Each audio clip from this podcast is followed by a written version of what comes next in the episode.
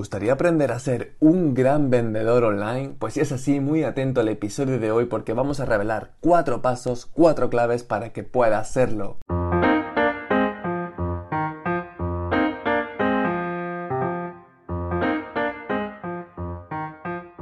Como ya sabrás más que de sobra, vender online se ha convertido en un aspecto crucial en una habilidad que todo emprendedor y toda empresa debe tener muy presente. El mundo ya sabemos de sobra que ha cambiado y que tenemos que estar en lo online y no solo tener esa presencia, sino ser capaces de vender a través de Internet. Y dándote estos sencillos pasos vas a tener una guía muy simple para saber qué pasos debes seguir y para saber qué es lo que tienes que hacer. Como ya sabes, estamos en Fran Informa, el podcast donde empoderamos a personas y emprendedores a través del conocimiento.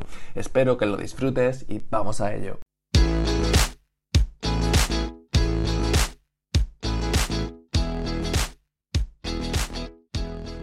Lo primero que tenemos que tener muy en cuenta a la hora de querer vender online es conocer la psicología humana y del consumidor, ser consciente de cómo funciona nuestra mentalidad y de que cuando lanzamos un mensaje, cada palabra que estamos lanzando y que nuestro cliente potencial lee está haciendo una repercusión en su cabeza. Conocer la psicología humana es esencial. ¿No crees que si a la gente que vendemos, aunque lo hagamos a través de Internet, es a personas, sería interesante que conociéramos a esas personas?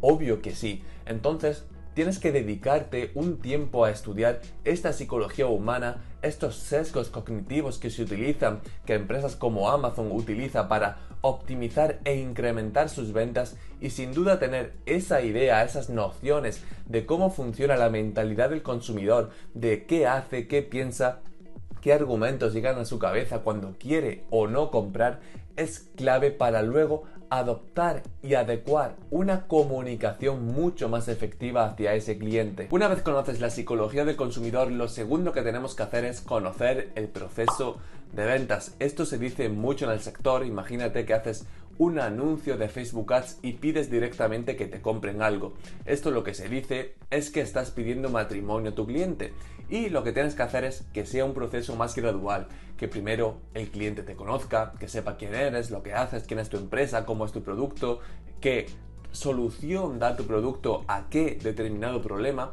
y una vez empiezas a construir esa relación, pues ya el cliente estará preparado para vender y tú para venderle. Entonces es súper importante entender este proceso de ventas para no mandar una imagen equivocada nuestra, no proyectar esa imagen equivocada de nuestra empresa, porque si no, nos van a ver como que lo único que buscamos es una transacción con ellos y a esto nadie le gusta. Y cada vez se hace más complicado vender y entender este proceso y trabajarlo bien es súper importante. Una vez conocemos la psicología del consumidor y entendemos cuál es este proceso de ventas, nuestro tercer paso de esta estrategia es adecuar nuestro mensaje al cliente potencial hay distintos tipos de tráfico a los que nos vamos a dirigir. Hay tráfico que nos conoce y que está más cualificado para comprar. Hay tráfico que no nos conoce pero que es consciente de que tiene un problema y está buscando soluciones a nuestro problema. Eso están un poquito menos cualificados. Y luego hay un tercer tipo de tráfico que ni nos conoce ni conoce realmente o no es consciente de que tiene un problema. Por ejemplo, es una persona que tiene sobrepeso pero que realmente ni siquiera se ha planteado en darle solución o en buscar una solución. Entonces, lo de adecuar el mensaje es que tenemos que adaptar nuestra comunicación, el mensaje que proyectamos a estos tipos de tráfico. Si por ejemplo te diriges a este tipo de tráfico que no nos conoce, que no es consciente de que tiene un problema y de repente le ponemos algo delante para que nos compre, no va a funcionar, vas a perder dinero. Sin embargo, si esta comunicación se la envías a alguien que ya te conoce, que ya ha creado relación contigo, probablemente funcione mucho mejor. Y esto es súper importante siempre, adaptar tu mensaje al detalle, al 100% al tipo de cliente al que vayas a dirigirte. Cuando entiendas esto, vas a saber a la perfección cuáles han sido los fallos que has tenido en el pasado a la hora de intentar vender online y cómo debes enfocarlo a partir de ahora. Esto sin duda es crucial. Y nuestro cuarto y último paso de nuestra estrategia es la acción y ascensión. Una vez hemos conocido los tres primeros pasos, lo que tenemos que hacer es esa llamada a la acción. Es llamar al cliente a que actúe, a que nos compre o a lo que sea que le vayas a ofrecer. Y una vez ya lo hayas convertido de prospecto a cliente, lo que tienes que hacer es ascenderlo tú tienes que tener más de un producto en tu empresa, no puedes tener solo un producto porque si no estás matando el lifetime value del cliente. Esto quiere decir el valor total que nos da un cliente durante todo su tiempo de vida.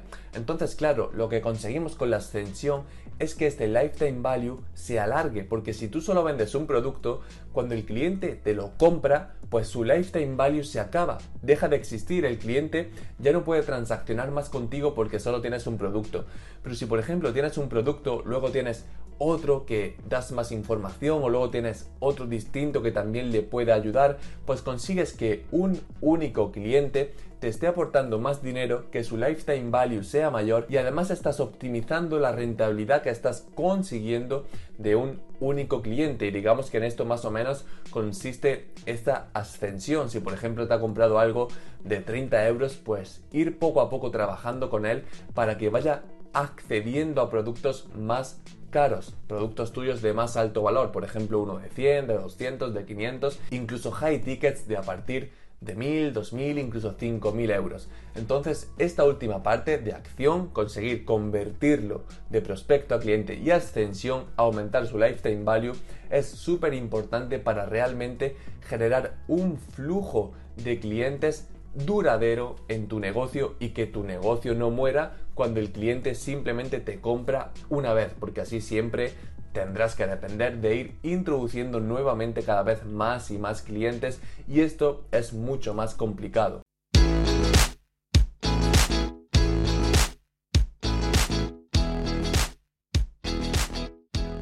Y hasta aquí el episodio de hoy. Como siempre espero que te haya gustado, que estos cuatro pasos te hayan resultado reveladores y sobre todo que los apliques, los pongas en marcha y me cuentes de aquí un tiempo cómo te ha ido. Así que espero como siempre que te haya resultado de utilidad y nos vemos en el próximo. Chao.